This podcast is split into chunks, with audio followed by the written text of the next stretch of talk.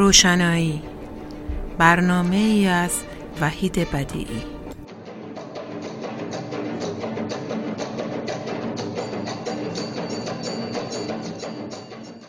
با سلام و درود خدمت شنوندگان عزیز رادیو پویا. یک بار دیگر در خدمت دوست و همکار عزیزمان احمد جواهریان هستیم.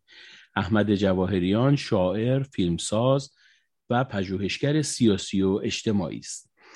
این روزها اتفاقات گوناگونی در سرتاسر سر دنیا میفته که سرعت این اتفاقات بعضی وقتها سرسام آور هست و به رسیدن به تمام اونها کاری بسیار دشوار هست. ما از این فرصت استفاده کردیم.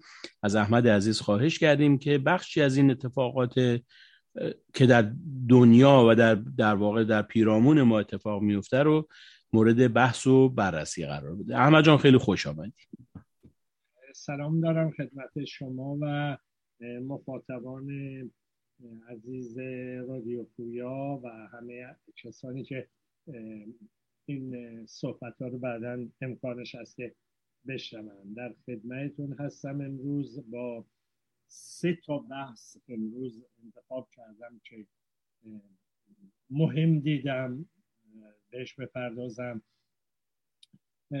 که یکیش در مورد سالگرد انقلاب بوده. دیدم خیلی صحبت ها و غذایی شده. نسبت به سالهای قبل یه مقدار واقع بینی توی تحلیل های انقلاب دیدم ولی نکاتی رو به نظرم اومد جاش خالیه که بگم. و دومین موردش مسئله کاروان آزادی اون چی که حالا تو کانادایی که من زندگی می‌کنم باهاش روبرو هستیم و احتمالا آینده سیاسی خیلی از کشورها ممکنه این پدیده اونجا بروز بکنه. راجع به اون صحبت داشتم و سومیشم وضعیت خیلی حادی که در مورد مسائل پیرامون درگیری در اوکراین همه اخبار و به اصطلاح خبرگزاری ها و رادیو تلویزیون ها به شدت مشغولش هستن. رو این سه تا مبحث امروز می‌خوام صحبت کنم. اولین صحبتم بهمن انقلابه. من به نظرم اومد به جای انقلاب بهمن بگم بهمن انقلاب یه معنی فراگیرتری شاید تو ذهن مخاطبان داشته باشه. در مورد انقلاب صحبت های زیادی شده و برای اینکه آدم درک کنه این انقلاب رو واقعیتش اینه که خیلی کار دشواریه که این انقلاب چی بود. وقتی تو شرکت می‌کنی با سیر ماجراها میری جلو میری جلو. ولی اگه بخوای راجبش بنویسی که این واقع چی بود این ماجرا چی بود خیلی کار تخصصی میشه تیمای وسیع پژوهشگری می‌خواد چه راجب تاریخ تاریخ انقلاب تحقیق کنن و تحلیلی بنویسن که واقعا به عنوان یک مبنا به عنوان یک در واقع سند تاریخی قابل ارجاع و رجوع باشه. ما متاسفانه هنوز یک کتاب انقلاب تاریخ انقلاب نداریم. اون چه که اتفاق افتاده بیشتر وقتی نگاه می‌کنیم می‌بینیم که ده ها نفر البته چیزایی نوشتن یه چیزایی گفتن ولی واقعا دور خودشون چرخیدن و در میان کلاف های در واقع رویدادهای انقلاب سردرگم شدن. بعد اونجا واسدن من یه اصطلاحی به کار بردم سلفی تاریخی گرفتم. یعنی اومدن به جای تاریخ اومدن خاطر نویسی یا اشکال شبیه به خاطر نویسی رو بردن توی انقلابی تجربیاتشون نوشتن که اینا به عنوان مواد خام برای تحلیل تاریخ انقلاب بسیار کار مثبت و خوبیه. بعد گفته باشن خوب گفته باشن. هرچی به هر حال توش اگر اطلاعات از برای کسایی که بخوان تحلیل تاریخی بکنن کار مفیدیه. ولی واقعا اینا رو جایگزین تاریخ کردن یا تاریخ شفاهی رو مثل مثلا این individualism اومده حالا هر کسی دیگه خودش و خودش حالا تاریخ هم شده یه آدمی بیاد به جای همه تاریخ بگه و مثلا تاریخ های شفاهی حالا بعضی ها اینا رو edit هم می‌کنن به اسم خاطرات تاریخی خودشون میدن و از اون بدتر اینه که یه اینا رو به عنوان تاریخ می‌خوان استفاده کنن. خب این اصلا سندیت تاریخی نداره چون سوالای اساسی انجام نشده تحلیل های درست انجام نشده چند جانبه ندیدن. یه انقلاب بسیار بسیار پدیده پیچیده خیلی لایه داره. خیلی رویدادها داره که شما می‌تونید بعد اینا رو اینوری بچینی یه نتیجه بگیری اون طرفی بچینی یه نتیجه دیگه بگیری. خب کدومش به واقعیت نزدیکه؟ و از اون مهمتر اینه که حالا ما تو تفکر چپ اصلا برای این میریم سراغ تاریخ. درست؟ که وظایف لحظه و چشمانداز ضروری مبارزمون رو می‌خوایم کاوش کنیم. می‌خوایم تفسیر کنیم می‌خوایم در واقع نمادهایی براش تعیین کنیم و تاریخ برای خود بررسی تاریخ به خاطر تاریخ یا از اون بدتر چیزی که خیلی اند به رایج شده جنگ تاریخیه تاریخ من با تاریخ تو. هر هفته هر ماه یه جنگی ما داریم مثلا سر 28 مرداد. یه جنگی داریم سر انقلاب بهمن یه در می‌خوایم بکوبیم به این بهانه میکوبیم. یه در باشون مخالفیم به این بهانه. هی کتاب جدید می هی تاریخ جدید روش مثلا استناد می‌کنیم. تاریخ هم که نیست بعد خب این جنگ تاریخی رو اصلا من بردم. حالا من 28 مرداد من راست می‌گفتم نه تو. چی رو عوض می‌کنه الان؟ اصلا چرا اینقدر ما وقتمون رو می‌گذاریم تو تاریخ وقتی تاریخی که نمی‌خوایم ازش نتیجه بگیریم برای مبارزه امروز؟ آیا امروز کسی قراره بره مثلا با خامنه ای نمی‌دونم اتحاد عمل کنه که ما هی می‌خوایم مثلا هشدار بدیم که آقا 57 مثلا این همراهی با انقلاب خطا بود یا این ایرادات رو داشت؟ نه.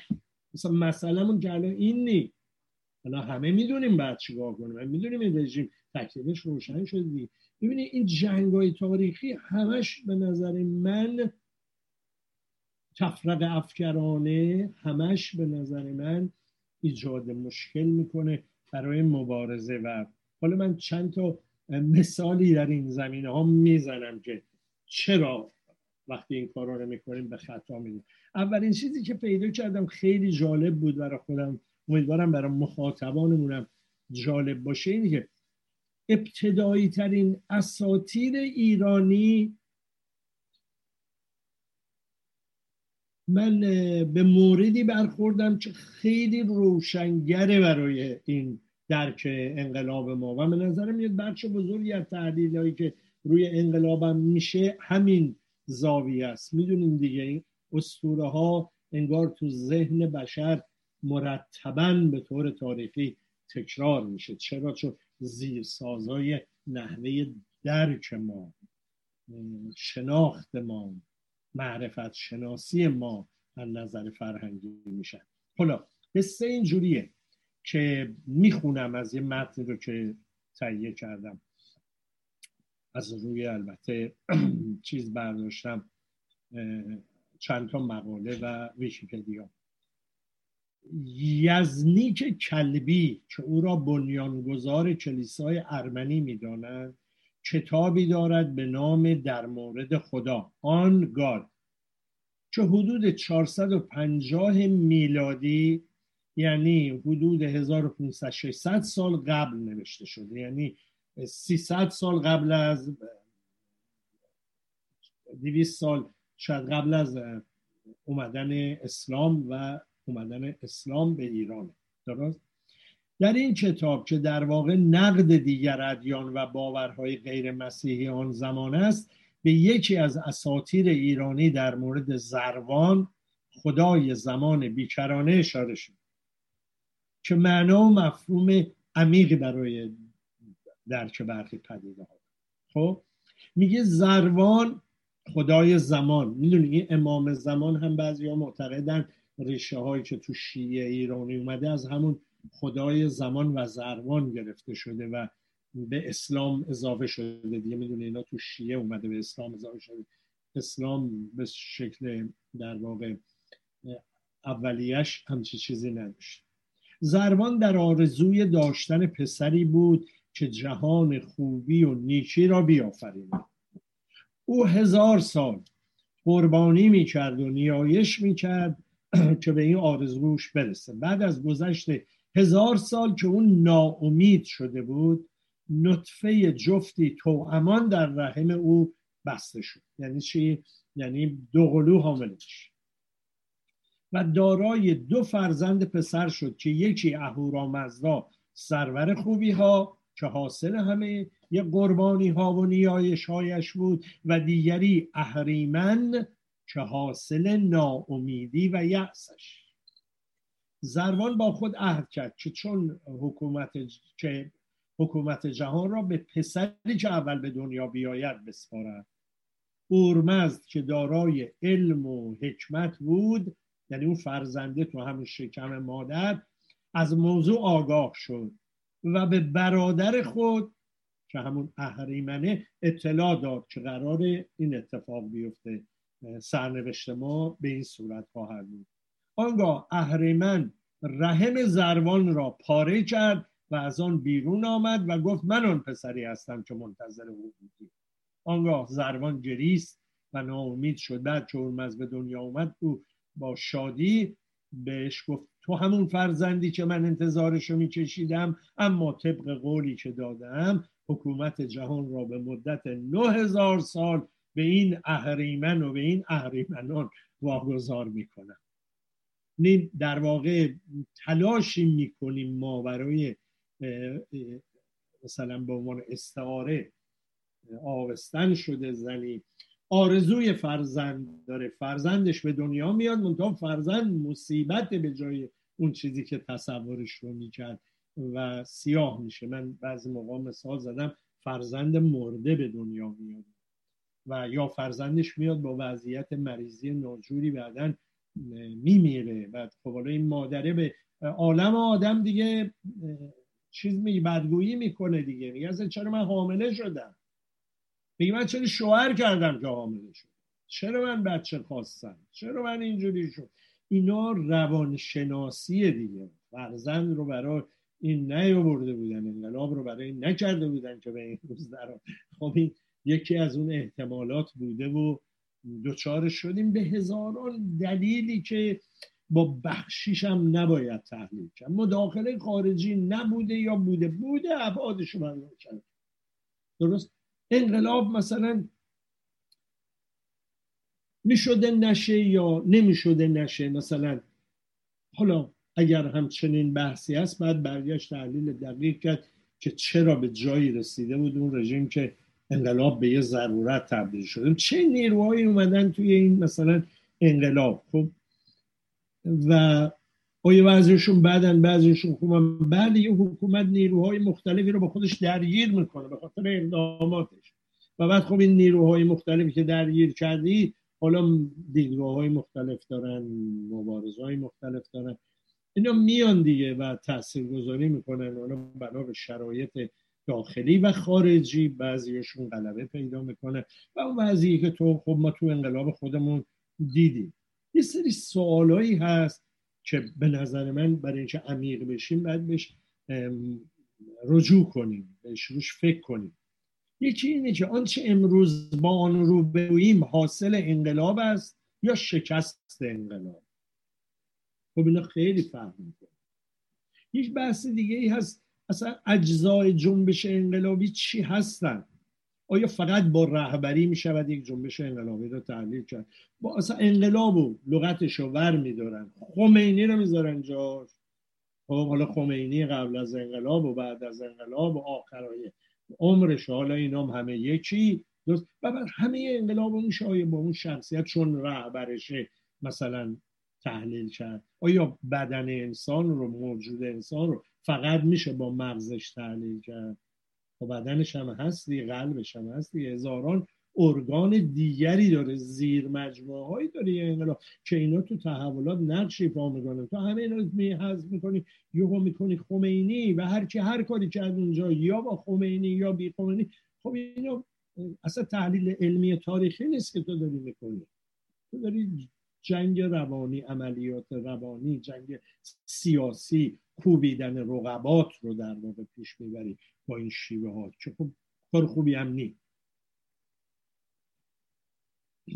توی انقلاب همین الان هم ما می‌بینیم اقشار و لایه های اجتماعی متنوعی مشارکت می‌کنن. درست؟ چه تفاوت های بسیار زیادی دارن. مثل همین الان تو کشور ما دارن مبارزه می‌کنن. مبارزات زنان همون مبارزات معلمان نیست که. مبارزات معلمان همون مبارزات کارگران نیستش که. اینا همون مبارزات دیماه نیست که. همون مبارزات آبان نیست که. همین مبارزات نهادی به اصطلاح سیاسی توی ایران نیروهایی که وامیستن اعتراض می‌کنن به سرکوبه ها و در واقع پایمال کردن حقوق انسانی اجزای مختلف جامعه نه تنها مبارزات خودشون اصلا این مبارزاتشون هم اشکال متفاوتی داره. شما برمیگردی تو انقلاب امروز من داشتم روزنامه های به اصطلاح دوران انقلاب رو نگاه می‌کردم تو همین دانشگاه منچستر می‌دونید خیلی هاشو گذاشتن آرشیوال خیلی هم مکافات میاد بالا ولی به هر حال قابل استفاده. داشتم نگاه می‌کردم. مثلا بنز خاور کارگرا جمع شدن درست از جاهای مختلف کارخونه های مختلف نماینده ها جمع شدن توی دیماه میانه دیماه هنوز انقلاب نشده. خب اونجا چی میگن؟ برنامهشون چیه؟ مصوباتشون چیه؟ میگن مثلا ما ولایت فقیه می‌خوان میگن ما اسلام می‌خوان. مثلا کارگرای نفت روستایی دهقانا پر از مطلب انقلاب همه اینا موثرن و اینا تاثیر دارن و اینا پیش می‌برن. خب این مجموعه عمل می‌کنه البته یه رهبری مهم. بالا سرشه چرا مهم؟ چون هم کاریزماتیکه هم دینیه. همینی که بسیار فراگیر میشه به خاطر شرایط تاریخی و تشکلهای مساجدی که پشتبانیش حالا اما تشکلهای مساجد مگه یه حزب سازمان یافته خمینی هم؟ نه. توی اونجا آدم های بسیار متنوعی داریم دیگه. حداقل سه تاشو دیدیم دیگه. تاریخ دید. منتظری مثلا طالقانی خمینی. خب، تظاهرات داخل کشور خمینی خبر نداره که انجام میشه. گروه های دیگه به تدریج با هم می‌تونن یه تماسایی بگیرن. روزای آخر با هم هماهنگ می‌کنن اصلا. خب اینا رو ببینیم. من فقط یه نمونه هایی گفتم که ببینیم چقدر مسائل داره تحلیل انقلاب. بعد یه بحث دیگه ای هستی انقلاب مردم یا انقلاب اسلامی؟ حالا دیدیم دیگه دیدگاه های مختلفی در این مورد هست. حالا بعضی از این عزیزانم گفتن اصلا دو تا انقلاب در هم تنیده است. خب تو همین انقلاب اسلامیش نقش دین تو انقلاب چیه؟ اصلا دین چیه؟ کارکردش چیه؟ دین سیاسی وقتی میگیم اسلام سیاسی چه پدیده ایه چه شکلی پیدا می‌کنه؟ درست؟ اگه مثلا خم سوالای مثلا سادهش اینجوری اگه خمینی رهبر یه حزب سیاسی مثلا فدایان اسلام بود نه یک مرجع دینی. آیا تفاوتی می‌کرد یا نمی‌کرد؟ اگه این رهبری اصلا متکی بر دین نبود این تفاوتش می‌کرد یا نمی‌کرد؟ این دینه چجوری میاد کار کرد پیدا می‌کنه؟ و اصلا اگه کار کرده خود دین رو در جامعه متوجهش نباشیم و مثل یه پرت و پلایی که اصلا انگار نه function ی نداره اکشنی نداره توی جامعه خب ببینیم یه جور می‌بینیم. اگه نه بشناسیمش بیشتر مطالعهش کنیم. چه به نظر من بسیار ضروره چون ما تو اون جامعه دوباره با این درگیریم. دین رو باید بشناسیم. روایت های آتئیستی از دین به درد تحلیل جامعه شناسی امروز ما نمی‌خوره و تو دهه های گذشته تحقیق های بسیار جالبی در مورد دین شده بدون دانستن اینها و بدون جمع این دانش ما دوباره میریم لای همین کلاف گیر می‌کنیم. خب این به نظرات ایده نظر شخصی من. خب این این مسائل وقتی ما برگردیم با یه دانش امروز بریم و حالا نگاه کنیم خب ممکنه تحلیل های متفاوتی بدیم. کار یه نفرم نیست. بعد واقعا کار تخصصی جمعی و تو این گروه های تاریخی چند تخصصه نه فقط تاریخ دان جامعه شناس می‌خواد به اصطلاح انسان شناسی می‌خواد نمی‌دونم فرهنگ شناسی می‌خواد سیاست علوم سیاسی باید درش تشریح بدیم و طبقاتی ببینیم نقش اقتصاد و ساختارهای اقتصادی رو توی به وجود اومدن بحران و بعد انقلاب. اگه اینا دیدیم خب به یه چیز جدیدی در این زمینه می‌رسیم. وگرنه میایم هی میسیم دیگه. اینا دستبوس امام بودن و اونا نمی‌دونم پاووس فلان بودن و این قضایی بعد در حالی هم که همه شکست خوردن تقصیر رو هی میندازن گردن اون یکی. مثلا اگه اون هوادارای اون جریان اگه اومده بودن با این جریان انگار سرنوشت عوض می‌شد. خب اینا آدم اگه دیده باشه انقلاب رو می‌فهمه حرفا چقدر بیدقته و چقدر ناقصه. خود همین ایدئولوژی سیاسی و که مثلا راجع به مثلا خمینی میگن که خب این اندیشش اینجوری بود غذایی بود شما دقت کنین همین اندیشه اسلام سیاسی شیعی. الان ما با دو مدلش کاملا روبرویم یکی سیستانی در عراق یکی خمینی در جمهوری اسلامی. اگه خمینی تفکر سیستانی داشت چجوری می‌شد آیا معلوم بوده از اون اول تفاوت اینا؟ یا اصلا برای ما معلوم نبوده؟ برای خود خمینی معلوم بوده یا تو طول انقلاب شکلای تازه ای از اسلام سیاسی رو پیدا می‌کنه و برای اهدافش پیش می‌بره؟ خب اینا همه بحثاییه که به نظر من میاد و متاسفانه هنوز هم نداریم. سندهای معتبر پژوهشی خوبی در مورد انقلاب. به نظر من به جای قضاوت هامون یا اینی که آنچه که به ما این رادیو تلویزیون اون رادیو تلویزیون یا این آدم یا اون آدم میگه به جای اینکه بپذیریم و خیال خودمون راحت کنیم از همه بخوایم. چاقا این به عنوان یک نیاز جدی وجود داره و روشنفکران و محققان ما باید واقعا به این سوال پاسخ بدن. اگه فردا تکرار کردیم یه خطایی یه مدل دیگه شد بعد نگیم ما چرا اینا رو بهش توجه نکردیم. اونقدر ما در این زمینه متاسفانه ضعیفیم و اونایی هم که منابع دارن چجوری حالا نگرش داشتم من تو بحثای دیگه هم قبلا تکرار کردم. از بی بی سی بخوایم آرشیو برنامه های خودش رو نمه رو سروراشون هست. اینا رو قابل دسترس کنن مثل روزنامه ها شما ببینیم مثلا این شبا بی بی سی اون زمان چی میگو؟ اگه اینا رو گوش بدیم الان این شیوه هایی که این رسانه ها انجام میدن و خیلی بهتر می‌فهمیم. چون اون موقع هم همین کار رو کردن دیگه. و اثبات نمی‌خواد بکنی که چجوری مداخله می‌کنن تو نحوه در شما بگذاریم. ما باید به جای اینکه بگیم انقلاب 57 دروغ بود انقلاب نکردیم ضد انقلاب را باور کردیم به عقیده من باید بگیم انقلاب مرد زنده باد انقلاب. یه مثال دیگری رو من در این زمینه به نظرم میادش که جالب بود. همین خود این قانون اساسی. چون مثلا بحث یه جوری می‌کنن که این قانون اساسی مثلا از اول یه چیز ارتجایی بود نبود چی مثلا گذاشتن. چطور مثلا ما اینو نمی‌دیدیم؟ چطور بعضی ها مثلا اینو نمی‌دیدم من که خودم الان از افرادی هستم که رأی ندادم به قانون اساسی و باش مخالف بودم. اون زمان هوادار فدایی ها بودم و شرکت نکردم. ولی واقعیت جالبه که این قانون اساسی چجوری شکل گرفته. حالا یه سری اسنادی اومده بیرون دیگه. اسنادم دیگه رژیم نیست نیروهای مخالف و منتقدشن.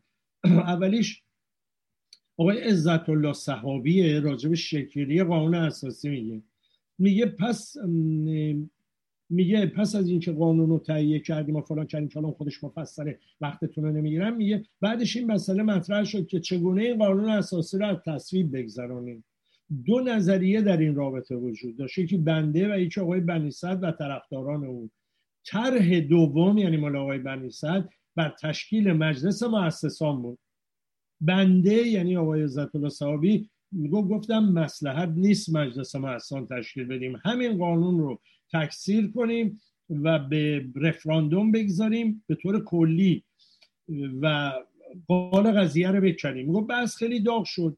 آقای بنی صدر آقای طالقانی آقای اردبیلی طرفدار تشکیل مجلس مؤسسان بودن. خب میگه در حزب جمهوری اسلامی به جز آقای اردبیلی همه یعنی بهشتی رفسنجانی با هنر مخالف بودن بودن همینجوری تصویب کنیم بره درست؟ این طرح قانون اولیه که اینا می‌گفتن همینجوری تصویب کنیم بره اصلا ولی فقیه توش نیست. و بدنه اصلیش هم از قانون اساسی فرانسه آقای حبیبی و اینا گرفتن اسلامیش کردن و آقای لاهیجی هم همین رو میگه. درست؟ که خب اینا آدم های معتبری هم بهشون. استناد کنیم در این مورد.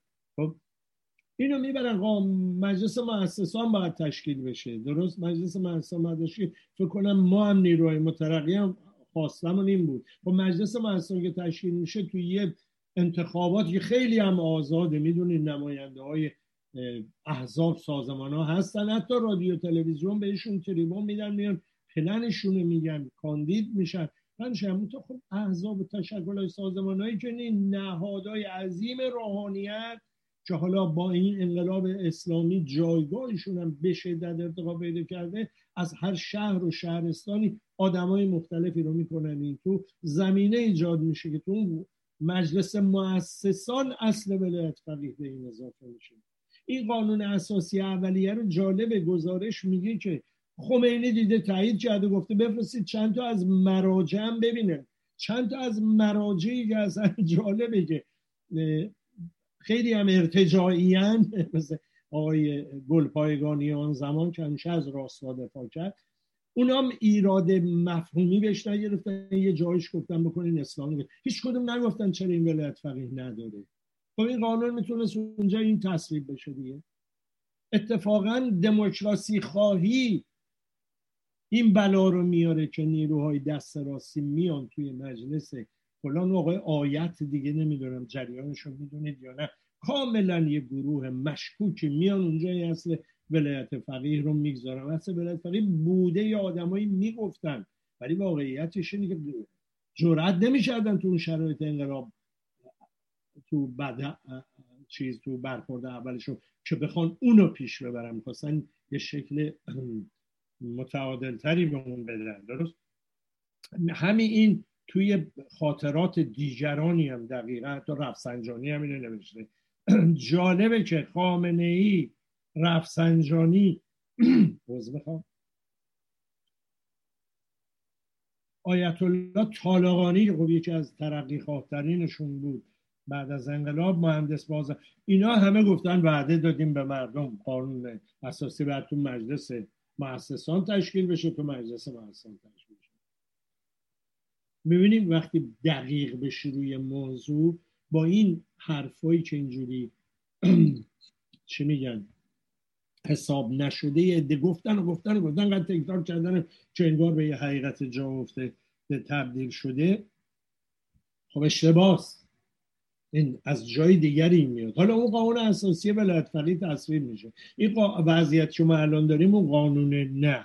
اون قانون اساسی که اول انقلاب تهیه شده و تصویر هم شده تو مجلس مؤسسانی که بکنم یکی از آزادترین انتخابات تاریخ این کشورم پشتش بوده.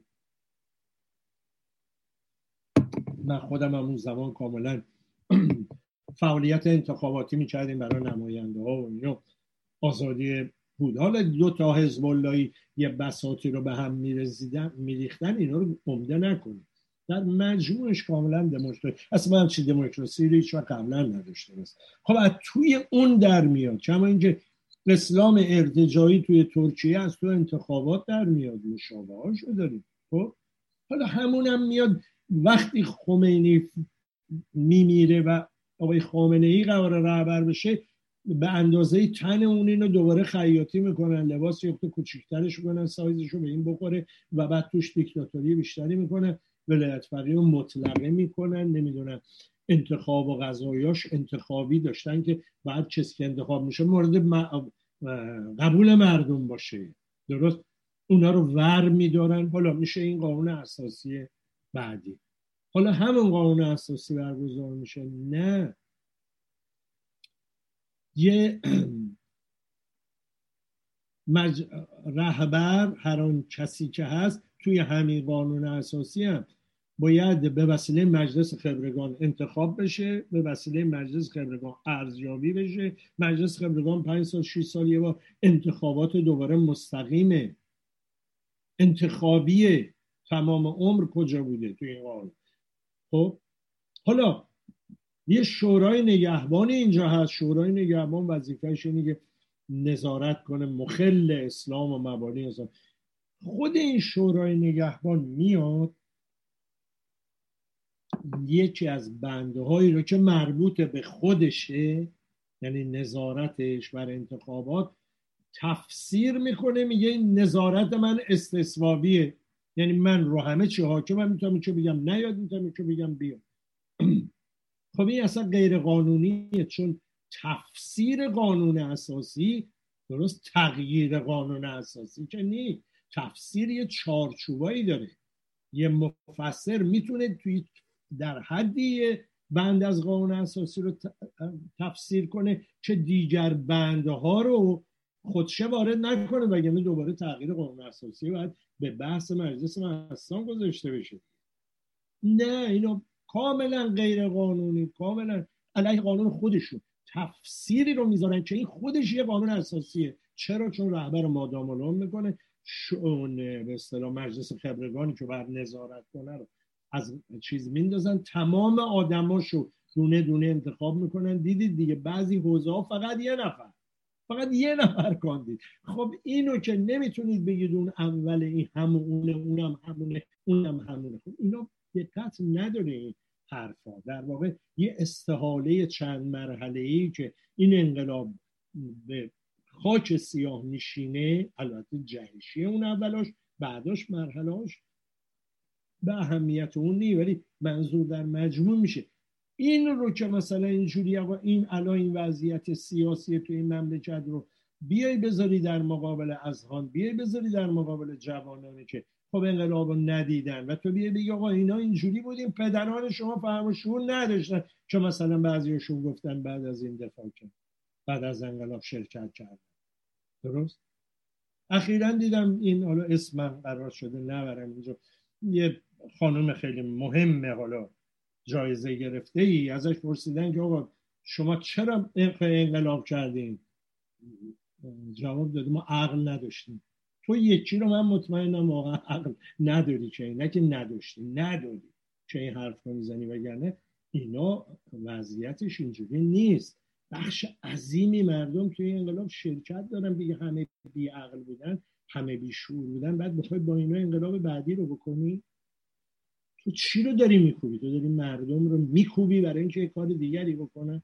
تو این رو ابزار می‌بینی. خب مردم دیگه اون راه رو میرن این مسیر رو میرن. امروز ما می‌فهمیم که بله بسیاری از به درس ها رو باید بگیریم برای مبارزمون چه کنیم و چه نکنیم.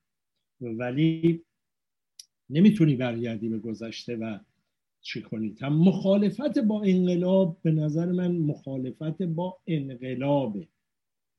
یعنی آنها که مخالف انقلاب در گذشته هستند چه بخوان چه نخوان به باور من دارن مخالفت با انقلاب که الان رو به روی ماست رو دامن می‌زنه.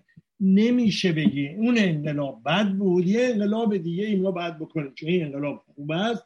و بعد حالا جالب هم, الگوت هم همون باشه. دوباره یه رهبر فردی یه ماجرا یه داستان حالا شکلش عوض شده باشه.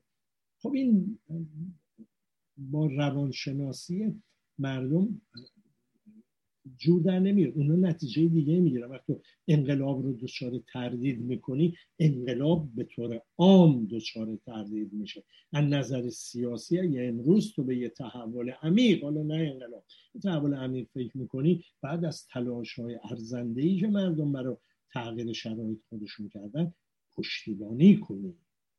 و خطا دیدن خطا گرفتن نقد که به جای خودش بسیار ارزشمنده نباید بیاد جایگزین. این ستایش از اینی که یه مردمی وقتی تصمیم می‌گیرن وقتی به جایی می‌رسن که یه رژیمی رو با همه عظمتش در واقع تغییر بدن در واقع جز ستایش در موردشون نمیشه کاری کرد. این باور منه. من یه چیزی هم دیدم. آخرین قسمت این بحثم مارکس کارل مارکس در مقدمه کتاب مبارزه طبقاتی در فرانسه که از 1848 تا 1850 در واقع تاریخیه که مورد نظرشه درست؟ یه تیکه ای نوشته که به نظر من کاش بدم یه آدم خوشخطی بنویسه بزنم دیوار که هر روز چشم بخوره به این و حداقل هفته ایش دو بار دوباره بخونمش یک درسنامه فوقالعاده است. میگه عین نقل قول می‌خونه. این انقلاب نبود که در این شکست ها از پای در آمد این شکست ها شکست زواعد سنتی پیش از انقلاب بود. شکست نتایج مناسبات موجود اجتماعی بود. مناسباتی که هنوز چون تضادهای حاد طبقاتی تشدید نشده بود. شکست اشخاص توهمات تصورات و طرحهایی بود که حزب انقلابی قبل از انقلاب فوریه از قید آنان آزاد نبود و رهاییش از این قید نه مرهون پیروزی فوریه بلکه حاصل یک سلسله از شکست ها می‌تواند می‌توانست باشد.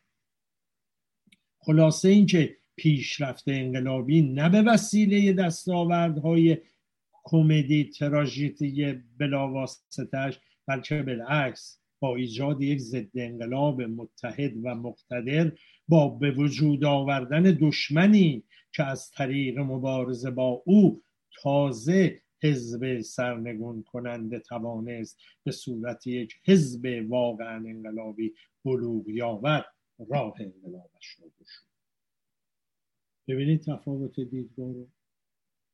میگه بله ما شکست خوردیم به خاطری که هنوز این نوع اون قابلیت ها رو پیدا نکرده بود که وسط اون در واقع کلاف سردرگم عظیم انقلاب بتونه از پس وظایفش بر بیاد و خودش رو جایگزین کنه.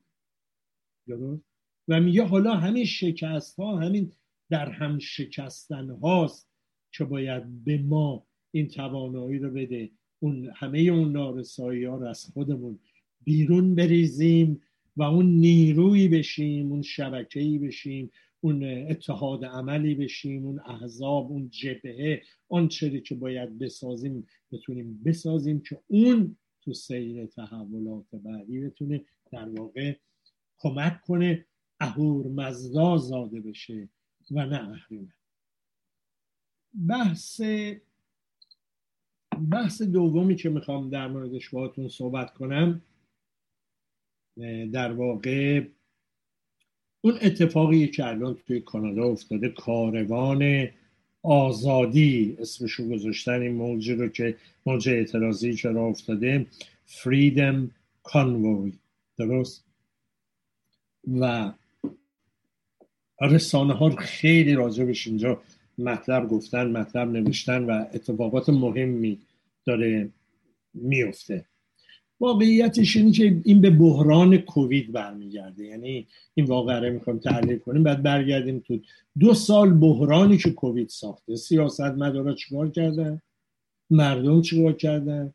چه اتفاقاتی افتاده؟ چقدر بد مدیریت کردن؟ چقدر سوء استفاده شرکت های بزرگ و غذایی ها انجام شده و تا کجا رسیدیم؟ چه بستری داشته که حالا این بار توی کانادا یهو به یه چنین جنبش عمدتا راستگرانه راستگرایانه هم تبدیل شده. ببینیم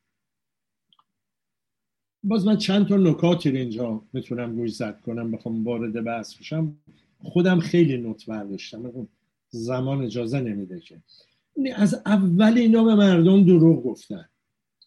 یعنی یه حکومتی حکومت از اول نگفتن و دروغ گفتن هر دوش. درست؟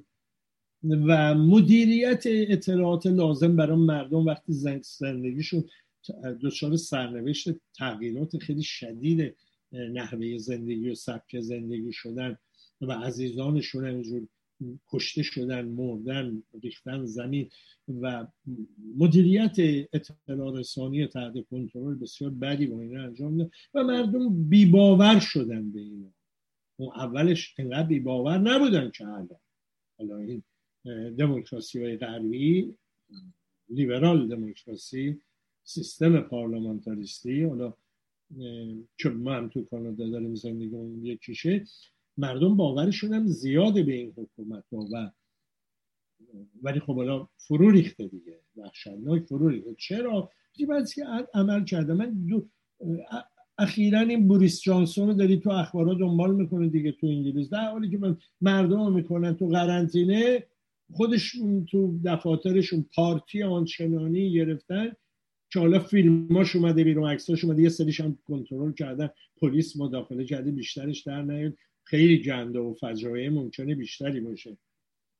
و حالا چشوندنش پارلمان آقا تو آقا چجوری میای صبح اینو میگی؟ شب آن کار دیگر می‌کنین. آقا شما چه احساس مسئولیتی نسبت به مردم دارید خودم که حالا یهو علاقه من شده به داستان اوکراین و خبرسازی های دیگه ای با رسانه های عظیمی که دارن سعی کرده اینو تحت قرار بده خب؟ حالا یه نمونهش که همون اول این خیلی جالب بود افشا شده بود. اخیرا یکی از عزیزان برای من تعریف کرد توی بروکسل اتفاق میفته خب؟ توی بروکسل اتفاق میفته دوی دسامبر 2020 تقریبا میشه دو سال قبل دیگه. 22 باشیم نه یک سال و نیم مثلا قبل. به سال خورده خب؟ پلیس شکایت می‌کنن آقا یه جا تجمع کردن در اوج قرنطینه. یه جا تجمع کردن آدما و اینا می‌زنن و میکوبن و فلان و اینا. چجوریه وضعیت پلیس میره اونجا. پلیس میره اونجا و می‌بینه بله یه پارتی هست و این پارتی رو در واقع خب مثل همین جمهوری اسلامی میشه دیگه. یه از پارتی بیرون و فلان. همه اینا رو هم نگاه می‌کنن فقط آیدیاشون رو می‌خوان آیدیاشون رو چک می‌کنن یادداشت می‌کنن میگن برید که سر و صداش در نیا جالبه از نمی‌خواستن رو کنه. آدما که میان بیرون یه نفر میاد بیرون که این لخت مادرزاد آیدی نداره. درست؟ خب اینو اینا نمی‌تونن به آیدیشون فلان میشوننش تو ماشین می‌برن خونهش آیدیشو نشون بده و اونجا لباسی تنش کنه اونم آزادش می‌کنن ولی این بردن و بردن اخبار میچشونشون به رسانه ها می‌فهمن میان مداخله می‌کنن. خب؟ این آقا کیه؟ نماینده پارلمان و حزب فلان مجارستانه. ها اینجوری بند مجارستانه. از اونجا به این مهمونی دعوت شده. یک عالمه نماینده دیگه هم اونجا. باشه چرا لخته؟ یه سکس پارتی هموسکسوالیه یعنی زمانی که به مردم کردن تو قرنطینه سکس پارتیه هموسکسوالیه فلان بین المللی گذاشتن اینجا. عزیزان من با اینا ما سر و کار داریم. خب بعد حالا یه, یه تم آخرم داره که آدم دیگه اشکش در میره این عضو حزبیه این آقا درست؟ به نام فیدس فکر کنم اسمش باشه. F I D E S Z. خب؟ چون این حزب هم مدت ها اونجا حاکم بوده. نمی‌دونم الان هم حاکم هست یا نه. خب؟ بعد خودش رو این حزب چی به عنوان چی معرفی می‌کنه؟ رایت وینگ پاپولیست پاپولیست and national conservative political party. یعنی خودش رو به عنوان یه حزب راستگرای ملی و محافظه کار معرفی می‌کنه که درست به ارزش های مسیحی کریسچین ولیو وفاداره اینا مدل این. یعنی تو کشور خودش دروغ میگن اینجا دروغ میگن. با, با این با این سیاست مدارا روبرو هستیم. و مرتبا تصمیم گرفتن ناقص تصمیمات گرفتن غلط. و خب بلایی به سر مردم آوردن که بیایم ببینیم. تو آمریکا رسیدیم به 900 هزار فوتی کرونا. نصفش مال دوره ترامپ نصفش هم مال اواخر دوره جدید آقای بایدن اونجا. مثلا چیکار می‌کنه؟ مثلا اومدن اعلام می‌کنن که قرنطینه مثلا بعد ماسک بزنی یه سری ایالت ها میگن نه ما نمی‌خواد نمی‌زنیم. خب حالا ایالت ها به ایالت ها میشه بری بیای؟ بله 24 ساعت هواپیما آدم ها رو می‌بره میاری یعنی تصمیمی که میگن با اونی که اجرا میشه خب اگه نمیشه چرا اینا رو اینجوری میگی؟ یه راهکارهای دیگری بعد انجام بدی. یا یه بخشی از مردم نمی‌زنن واکسن نمی‌زنن که نمیشه یه اعدام کنی اینا رو. بالاخره راهکار برای اینا پیدا کنی. راهکارام هست بعد نشون داده شد می‌تونه باشه. همین الان که هست بهش گردن نگذاشتن. الان ما این تست شیتایی داریم که اینجا خب تو خونه تست می‌کنیم اگه مشکوک بودیم به کرونا گرفتنمون دیگه؟ خب اینا رو یه خود چیزش بدین اینا رو مبنا قرار بدین. همینا تو خونه دارن در اختیارشون بذارین. اگه نمی‌زنن دائم تست کنن؟ تست کنن نگرفتن خب نگرفتن دیگه. حالا می‌تونن واکسن نزده باشن. نخیر واکسن منده. که اجبار واکسنی می‌کنه میافتی به جون یه عده از مردمی که اینا حالا فلانه. بعد بقیه مردم تحریم می‌کنن که آقا بدبختی ما کیه این حکومت نیست این وضعیت نیست. بدبختی ما همینا که واکسن نمی‌زنن. اونا میشن جنایتکار اصلی ما رو علیه اونا تحریم می‌کنن. و تمام این دو سال درست؟ این گروه اجتماعی رو تحت فشار قرار میدن. و خب حالا نارضایتی شدیدی اون شکل گرفته. حالا جالبه. میاد اومیکرون میاد. اومیکرون میاد. تمام این تدابیری که شماها به اصطلاح برای ما حالا تو کانادا رو می‌دونیم چیدین اصلا بعد عوض شه اینا کار نمی‌کنه که.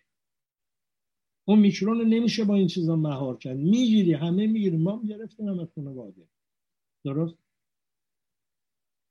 حالا اگه شما اونجا دوباره یه وسایلی گذاشتی یه غذایی گذاشتی یه کارایی کردی که نادرست بوده خب اینا نارضایتی رو گسترده ترش می‌کنه توی جامعه و کردن.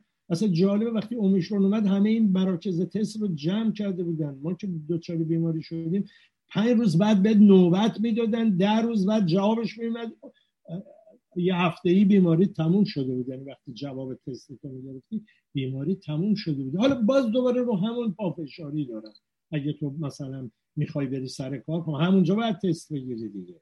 اگه تو راننده ای می‌خوای بری بیای دچار انواع اقسام این مشکلات هستی دیگه.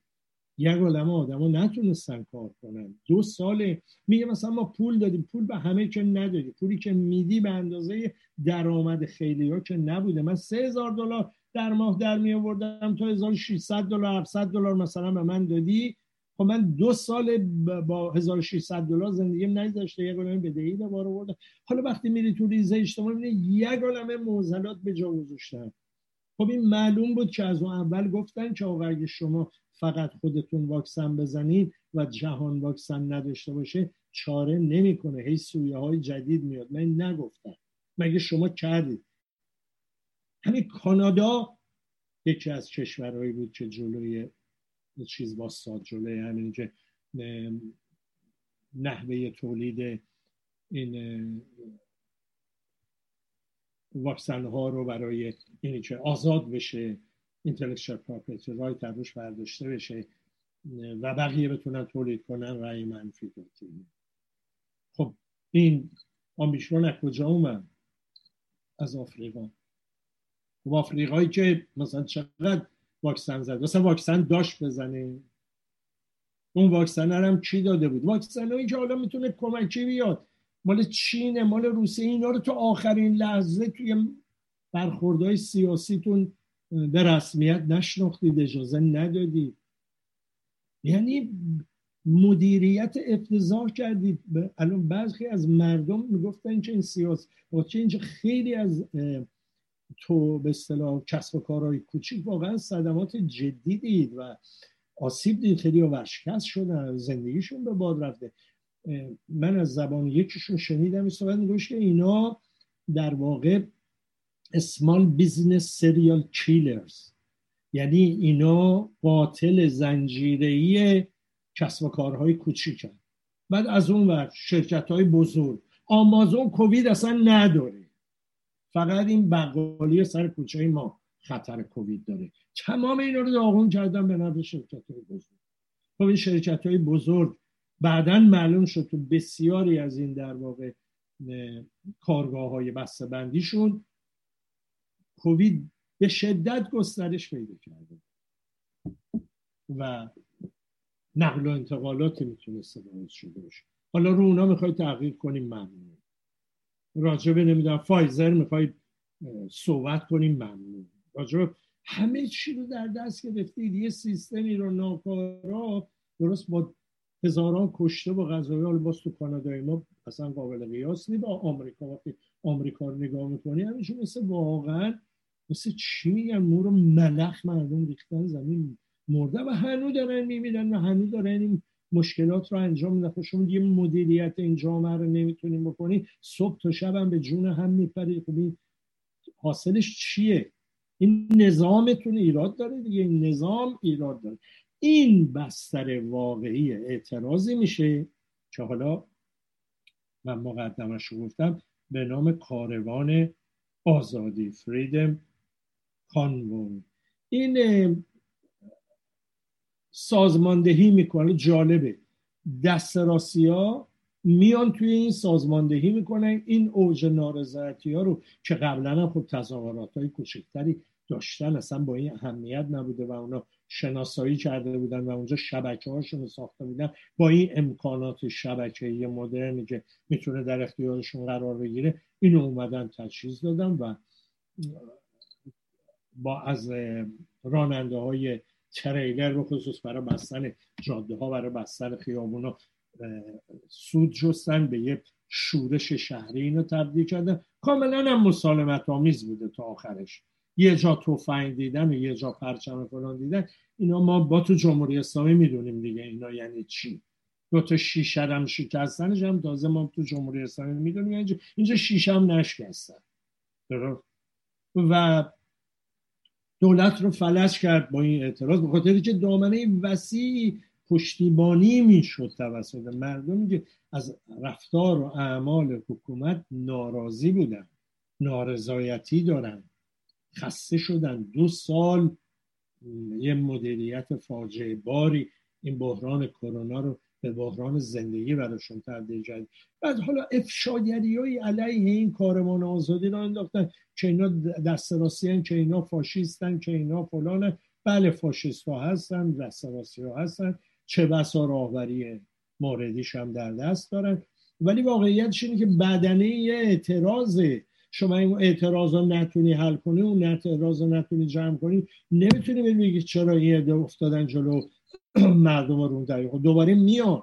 دوباره ممکنه همه این ماجراها هم دور بزن من دیدم مثلا تو افشاگری هاشون بحث جالبی بود. یه سری هکرها اومدن این چیزی سایتی که اینا استفاده می‌کردن برای جمع در واقع کمک مردم برای ادامه تظاهراتشون رو هک کردن اسامی 92 هزار نفری رو.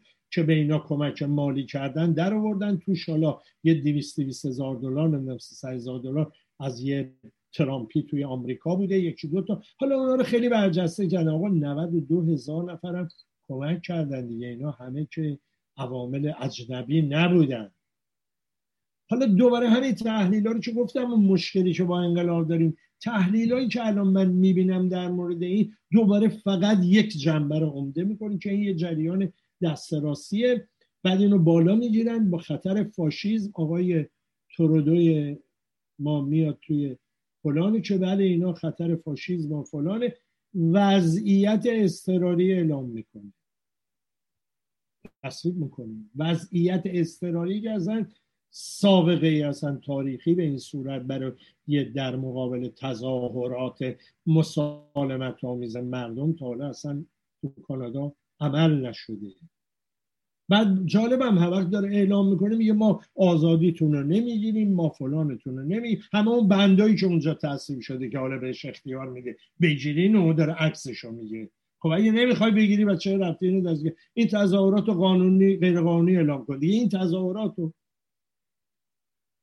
هم دادگاه می‌تونه این کارو بکنه هم مجلس می‌تونه موردی تصمیم بگیره دیگه. چرا رفتی همچی قانونی رو برشتی بردی و شرایط استرالی اعلام می‌کنی با این شرایط استرالی چی رو می‌خوای باش برخورد کنی؟ بحرانی رو که واقعا باش روبرو هستیم بحران اقتصادی که حالا دیگه کووید میاد پایین و اون بحرانه جلو چشمونه. با تورمایی که اعلام می‌کنید 6 7 درصد ولی آدم به چشم می‌بینه که چند برابر اینه. و راه حلم براش ندارید راه حل براش ندارید چون دیگه نمی‌تونید با اون اهرام همیشگیتون بهره بانکی رکود ایجاد کنید و تورم رو مهار کنید؟ نمی‌تونید دیگه. چرا؟ اینقدر بدهی به بار آوردید هر نوع بهره بالا آوردن عواقب بسیار وحشتناکی می‌تونه داشته باشه. بدتر از خود بیماری. خب حالا بحران می‌بینید از حالا دارید چماق جمع می‌کنید از حالا دارید آماده میشید برای سرکوب مردم از حالا دارید آماده میشید برای اینکه جلو همه اعتراضا رو بگیرید. ببینید ما با یه سیستم بیمار سر و کار داریم. و به قول تحلیلگر برجسته و نوای ریچارد ولف میگه که بیماری خود سیستم بیماره نه کووید. بیماری ما کووید نیست. مشکل ما بیماری کووید نیست. مشکل ما اینه که این سیستم سیستم بیماری و واقعا به این روز و غذایی ها در آوردن. من اخیرا دیدم اینجا حزب کمونیست کانادا بیانیه داده با این شرایط اضطراری مخالفت کرده. من خودم از چند روز پیش تو فیسبوک زدم و بعد اعتراض کرد به این. اینا اینجا هم داره دموکراسی این دیکلاین که میگه دموکراسی در حال کاهش و تقلیل رفتنه. واقعا آدم با گوشت و پوستش می‌بینه. فقط دیگه آمریکا حالا کانادا ما دلمون خوش بود به اینکه اینجا واقعا دچار ترامپیزم و اینا نمیشه. اگرچه حدود ده روز قبل فکر کنم. مجله جلو و میل. مجله جلو و میل بله من الان رفرنس شو اینجا ببینم. بله جلو و میل. یه آقایی به نام توماس هومر دیکسون این یه استاد برجسته علوم سیاسی. تو این مجله سی یک دسامبر وزشته یه مقاله نوشته. نوشته آمریکا در حال درگیر شدن بین این دو حزب و این شرایط و اصلا معلوم نی اونا بتونن جمع کنن بحرانی رو که باشون. روبرو هستن و ما در کانادا در خطریم ما نمی‌تونیم بیرون از این بحران بیستیم. بحران در آمریکا و بحران در کانادا به هم دامن خواهد زد. به خصوص آمریکا به ما دامن خواهد زد. هشدار داده بود که بعد آماده یک سری وقایع باشید اون به یه چنین واقعی اشاره نکرده.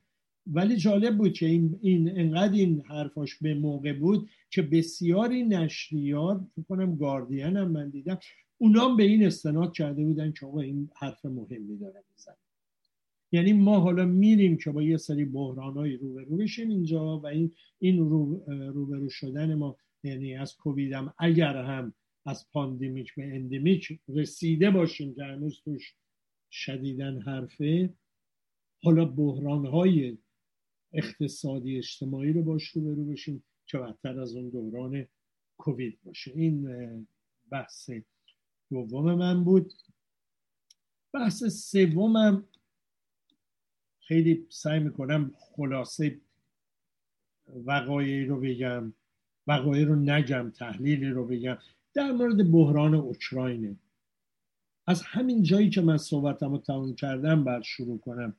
واقعیتش اینه که بسیاری میگن این پافشاری آمریکا برای این در واقع بحران سازی توی اوکراین در نتیجه همین بحرانایی که در داخل باش و انگلیس که دومین کشوری که خیلی در بحران حتی به سیاسی کشیده شده بحرانش می‌دونیم اونجا بحران اقتصادی افزایش قیمت انرژی بیکاری وضعیت بسیار نابسامانی برگزیت اوضاع رو بدتر کرده. اصلا از بدترین پیش بینی ها بدتر شده تو انگلیس و بوریس جانسون هم که الان خیلی هی فیلش یاد در واقع اوکراین کرده اونم دچار همین قضیه. و خیلی میگه از همون جاست چه این قضیه. ولی بالا میریم تو اوکراین. تو اوکراین آدم می‌فهمه با چه رسانه هایی طرفه. یعنی واقعا رسانه ها که جنگ رو می‌سازن رسانه ها که جنگ رو گزارش می‌کنن رسانه ها که از جنگ بسیار منتفع میشن. آمارهایی داشتیم CNN Fox News توی ماه گذشته بود فکر کنم من تحلیل رو شنیدم. تا پنجاه درصد بینندگانش ریزش کرده بوده. یعنی رسانه های قول شروع کردن دچار بحران شدن. چرا همون بحران بیاعتمادی؟ بس که دروغ گفتیم به مردم. بحران بیاعتمادی شدن ریزش کردن. از نظر اقتصادی رسیدن به یه جای بسیار خطرناک. خب جنگ توجه جلب می‌کنه. باز اینم تحلیل دادن. و این رسانه ها اگه ببینن یه جایی یه چیزی که می‌تونن توجه مردم جلب کنن میرن سراغش خبر می‌سازن. دیدین دیگه اصلا نوشته بودن که حمله صورت گرفت. که بعد بعد از چند ساعت از رو سایت هاشون برداشتن. بلومبرگ فکر کنم این کار کرده بود. یعنی افتادن دنبال این بحرانه دولت هم دنبال همین بحران و این قضایی و یه جنگ روانی عجیب غریبی رو حول این قضیه رو شنیدم تو اوکراین چه خبره؟ خبرش شما نمیدن که. مثلا روسیه صد هزار تا نیروش آورده لب مرز. حالا کجای مرز؟ نمیگن درست؟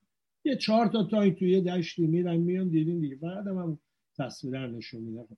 خب آره صد هزار تا روسیه نیرو آورده لب مرز درست؟ برای چی آورده؟ برای اینکه می‌خواد تجاوز کنه به اوکراین. و چه نمی‌کنه؟ معطل چه؟ رو می‌کنه فردا می‌کنه هفته دیگه می‌کنه. این میگه اون میگه. یوها می‌بینی هزار تا رسانه رو به کار می‌کشن که این حرف تکرار شد برای ما تبدیل شد به حقیقت. یه سوال. روسیه صد هزار تا نیرو برده لب مرز اوکراین چیکار کرده؟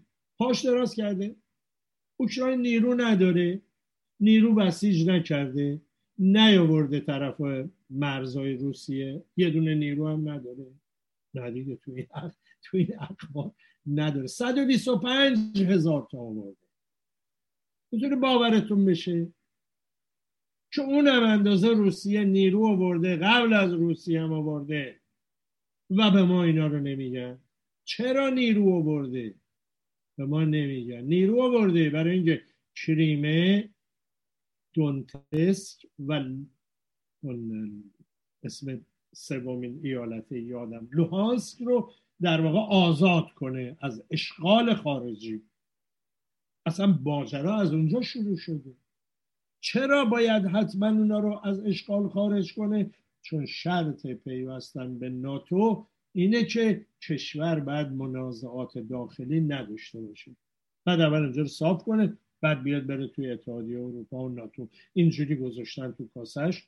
بهش اصلا چه های پیچیده مدرن دادن چه تمرکز آموزشی نیرو ریختن اونجا؟ این در واقع ارتش های خصوصی شرکت های نظامی رفتن اونجا. درست لب مرز روسیه نیروهای انگلیسی اونجا دارن آموزش عملیات ویژه مثلا آمریکا میگن نیروی محدودی اونجا داره. نیروی چی داره؟ عملیات ویژه. نیروی عملیات ویژه یعنی چی؟ معلومه یعنی نیروهایی که عملیات پنهان می‌کنن تحریکات ویژه می‌کنن. حالا یه رو در میون با نمی‌دونم خمپاره داره می‌زنه اون دوتا ایالتون. رادیو آلمان از زیر دستش در رفته گفته بله اینا یک سری پهبادهای مدرن خریدن. با پهبادا میرن تو دل لوهانسک و دونتسک می‌زنن تو خونه مردم می‌زنن تو مراکز می‌زنن تو فلان. دائم دارن اونجا رو تحریک می‌کنن و بعد هم حالا می‌خوان حمله کنه اونجا آزاد کنه روسیه هم اومده گفته ما اجازه این کار رو نمیدیم. برای اینکه این اگه این کارم کردن رفتنم توی ناتو موشک های دورورد می‌خوام بذارم فلان و بعد حالا بحثای چی؟ سولجشی که اونجا مطرح ژئوپلیتیکی که اونجا مطرحه. و حالا اگه روسیه اومده گفته این کارو نکنی نباید گسترش بدید ناتو رو. مردم حق دارن مثلا برن تو ناتو کشورها. حق دارن برن تو ناتو. مثلا کجا از کجا اومده؟ که هر کشوری می‌تونه حق داره تو هر پیمانی بره. پیمانی که همسایش رو به شدت دچار خطر امنیت قرار بده. نه توی همون اسناد مصوب اروپا و این قضایی که نه یکی از شرط برای پذیرش یا عضو ناتو اینه که امنیت خودش رو به قیمت عدم امنیت دیگران تهیه فراهم نکنه. خب اونم اونم حق داره نذاره این بره تو. خب اینجوری که نمیشه حرف زد هیچ کشوری حق داره درخواست کنه بره تو اون. اون اتحادیه حق داره بپذیره یا نپذیره. یه کشور دیگه هم حق داره اگه واقعا خطر امنیتی شدید براش ایجاد میشه نذاره اتفاق بیفته. چطور سومیش حق نی فقط مثلا اون یکی اولیش تمام با یه مش دروغ و دون دارن این اخبار و فلانا رو به خورد مردم میدن. از واقعیت ها کاملا بدوره. جهان رو دوچار مخاطره شدید نظامی می‌کنن و متاسفانه با این مخاطرات پول می‌برن. من پنج از این شرکت های بزرگ نظامی رو سهاماشون رو دائم چک می‌کنن مثلا اخبار سیاسی می‌خواید اثرش رو بفهمی سهام اینا رو نگاه لاچید نگاه ببین چی؟ چه اتفاقی به سهامشون؟ مرتبا با ایجاد خطر بردن بالای ریسک. سهام میره بالا میفروشن. یه مذاکره میشه سهام میاد پایین می‌خره دوباره خطر میره. عین پمپ از همین شلوغ بازی ها دارن پول می‌برن. پولی که تو سهام می‌برن تصور من اینه که حداقل ابعادش اندازه فروش سلاح و چه بسا بیشتر باشه. اینی که سلاح مجانی میدن اونجا دارن پول می‌برن. اینا خیراتی به کسی چیزی نمیدن. خب بعد می‌بینی یه منافع نظامی اونجا داره تعیین و جهان رو با این خطرات با این قضایا بعدم رسانه ها یه چیزی پیدا کردن که شدن ولی چیزا رو ول می‌کنن دیگه. مهم نی براشون. تورم رو ول می‌کنن همش میشه اوکراین. برای چی همچین تورم رو دامن زدید؟ برای چی همچین قضایایی رو دارید می‌کنید؟ چیکار دارید می‌کنید؟ با سرنوشت مردم. و بعدا هم فردا حالا این مثلا توی آمریکا و تو کانادا این دولت خوب است دیگه لیبرالان اینا نازنین ها اینا وقتی افت می‌کنن شرایط و واقعا بیاعتمادی عظیم ایجاد می‌کنن زمینه فراهم میشه برای اینکه راستای افراطی براحتی قدرت رو در دست بگیره حالا ما باید چیکار کنیم؟ ما بریم اینا دفاع کنیم در مقابل اونا؟ خب اینا دارن همون همون کاری که اصلاح طلب زمینه رو آماده کردن تو ایران. دادن دست حکومت یک دست. خب این اتفاق اینجا من یه نگاه کنیم در مورد مسئله اوکراین. می‌بینیم که چه بازیهایی رو اونجا شروع کرده و چقدر به ما دروغ میگن. روسیه بد خوبه. روسیه هم مثل شما فرق نداره که. مثل بد خوبه یعنی چی؟ یه کشوری یه منافعی داره. برای این منافعش اقداماتی می‌کنه. بخشیش با منافع ما ممکنه همراه باشه کار مشترک معنی میده. یه جایش علیه منافع ما نباید بهش داد و در مقابلش ایستادگی نشون داد. کشورها اینجوری هم مناسبات سیاسی اینجوریه نه اونا بدن اینا خوبن. وقت بده تا چقدر روسیه بده؟ جالبه که این آقای رئیسی وقتی پا میشه میره روسیه خب یه آدمیه که در واقع اگه آدمایی رو که کشته از سینش مدال آویزون کنن من فکر نمی کنم هیچ ژنرالی در جهان اینقدر مدال آویزون بشه از سر سینش این آدم میره روسیه درست؟ ناراحتن از اینکه چرا میزی که نشونده اونجا؟ این فاصله زیاد بوده با اون. چرا این نمی‌دونن؟ تو خیابون مونده بوده. درست؟ چه خوشحال نمیشین رو می‌زدن تو سرش که؟ چرا شما خوشحال نمیشی این یهو چرا شد ارزش ملی ما؟ اینقدر این جنگ سرد علیه روسیه و چین فضا رو برای شماها گرفته که حتی ببینیم اثرش وقتی میاد داخل کشور ما اینجوری میشه. شما باید فریاد می‌زدید این باید دستگیر کنی نه باید تحقیر کنی این باید دستگیر کنی. خب داره اول رفت تاجیکستان یه دکترا اونجا گرفتن اینجا رفت توی روسیه یه دکترا دیگه بودن تو فوق دکترا بهش می‌دادی. این دکترش گرفته دیگه تو تاجیکستان. فوق دکترا بهش مثلا دادن دکترا و چه دانشگاهی آدم جریش می‌گیره. درست؟ حالا داره زمینه می‌رسه سه تا چهار تا کشور دیگه نکنه فردا میاد اینجا اروپا برجام امضا کنه. درست؟ شما ببینید چه جوری ضد روسی نه ضد رژیم جمهوری اسلامی. و بعد متوجه نیستید یه همسایه قدرتمند بالای سر ماست. چطور ما با آمریکا ستیزی های افراطی مخالفت می‌کنید چطور باید با روسیه ستیزی؟ عیبی نداره. ما فردا با اونا درگیر باشیم سر هر چیزی اون خوبه. آره. با چینی ها درگیر باشیم نباید با کشور درگیر باشیم که بالاخره اونا منافع دارن. کشورهایی هستن قدرت بزرگن ابر قدرت درست؟ یعنی ماجراهایی رو که آدم می‌بینه این رسانه ها چجوری سوقش میدن؟ و به نظر من الان رسانه ها حتی پولیتیشن ها سیاست مدارا رو دارن دنبال خودشون می‌کشن. اینجوری نگاه نکنی این رسانه ها مثل دوره های قبلی وسیله ابراز نظر سیاست مداراست نه برعکس شده. الان رسانه ها فضا سازی ها و مدیریت ها رو پیش می‌بره سیاست مدارا رو وادار به یه سری واکنش هایی می‌کنن خب این فضای در واقع بحرانی جهانی که ایجاد کرده که حالا تو اینا اگه یه درگیری رخ داد اگه ماجرایی شد اگه این کار به جایی می‌رسه پوتین برمیگرده. رسما میگه ما ممکنه تو جنگ غیر هسته از شما ضعیفتر باشیم ولی خب این جنگ به هسته ای خواهد کشید.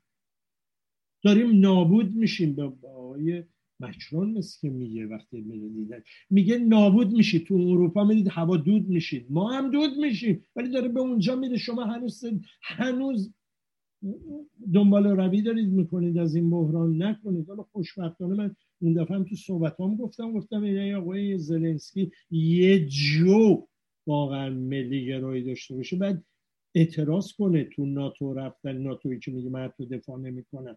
به طور نظامی درست رفتن نداره. شما این میری تو ناتو که ازت دفاع کنن این نمی‌کنن.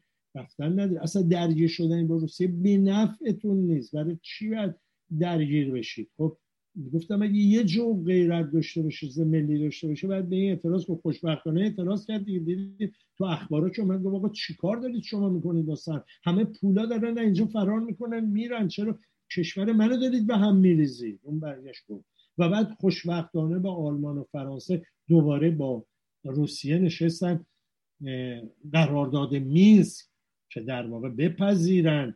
این دو تا ایالت خودمختارن. حالا تو چارچوب به اصطلاح چیز میمونن اوکراین میمونن. این رو بپذیرن و دوباره رفتن امضا کردن. که خب این بود که مثلا خیلی کمک کرد به کاهش در واقع تشنج de-escalation که میگن. خب و حالا اینا اونم اصلا روش زیاد دست نمی‌ذارن نمیگن. آخرین چیزش اینه روسیه میگه خیلی خطایی دارن. میگن بخشی از نیروها رو برده مانورش هم توی چیز پایان داده. توی بلوروس چون تو بلوروس اصلا برای مانور رفته بود. اینجا برای استقراری اومده بودن. و صرفا مانور نبود. از اینجا بخش رو میگن نه ما ندیدیم این بره. آدم میگه با کی آدم طرفه.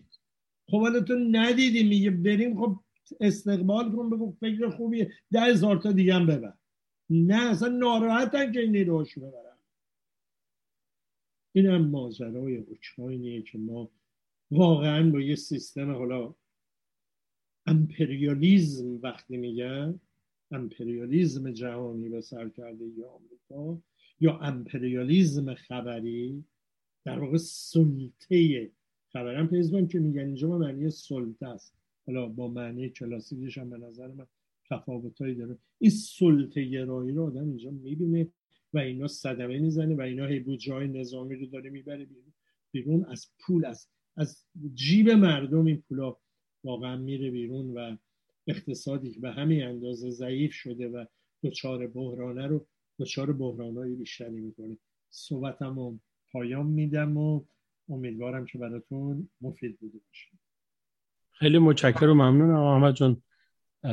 بحث جالب و شنیدنی بود.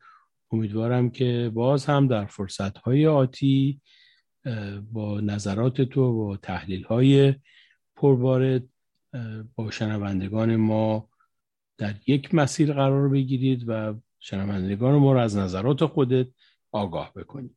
آرزوی روزها و شبهای خوش برای شنوندگان عزیز رادیو پویا و برنامه روشنایی برای همگی شما آرزوی سلامتی و تندرستی دارم. روز و شب بر همگی خوش.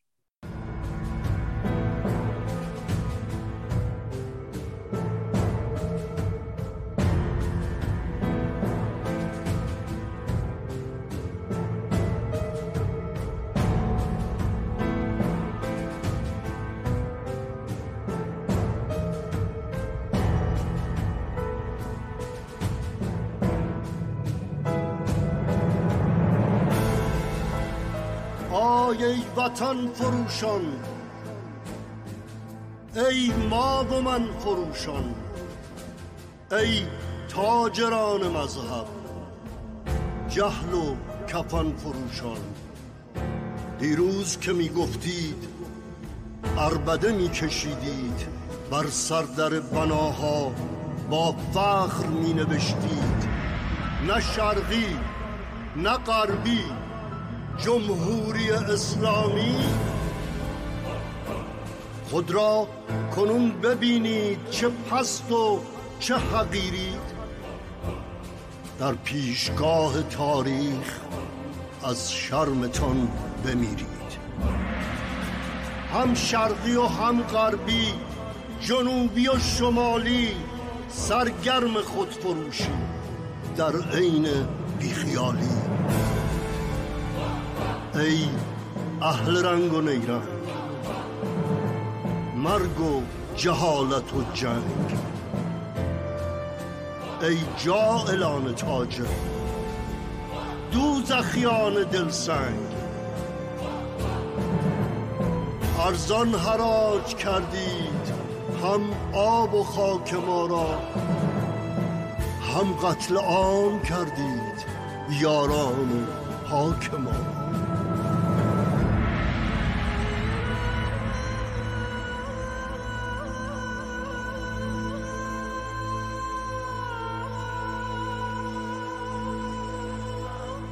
اکنون زمان پاسخ. اکنون زمان پاسخ در دادگاه خلق است. تناب اعدامتان از اشک و آه خلق است. تناب اعدامتان از اشک و آه خلق است.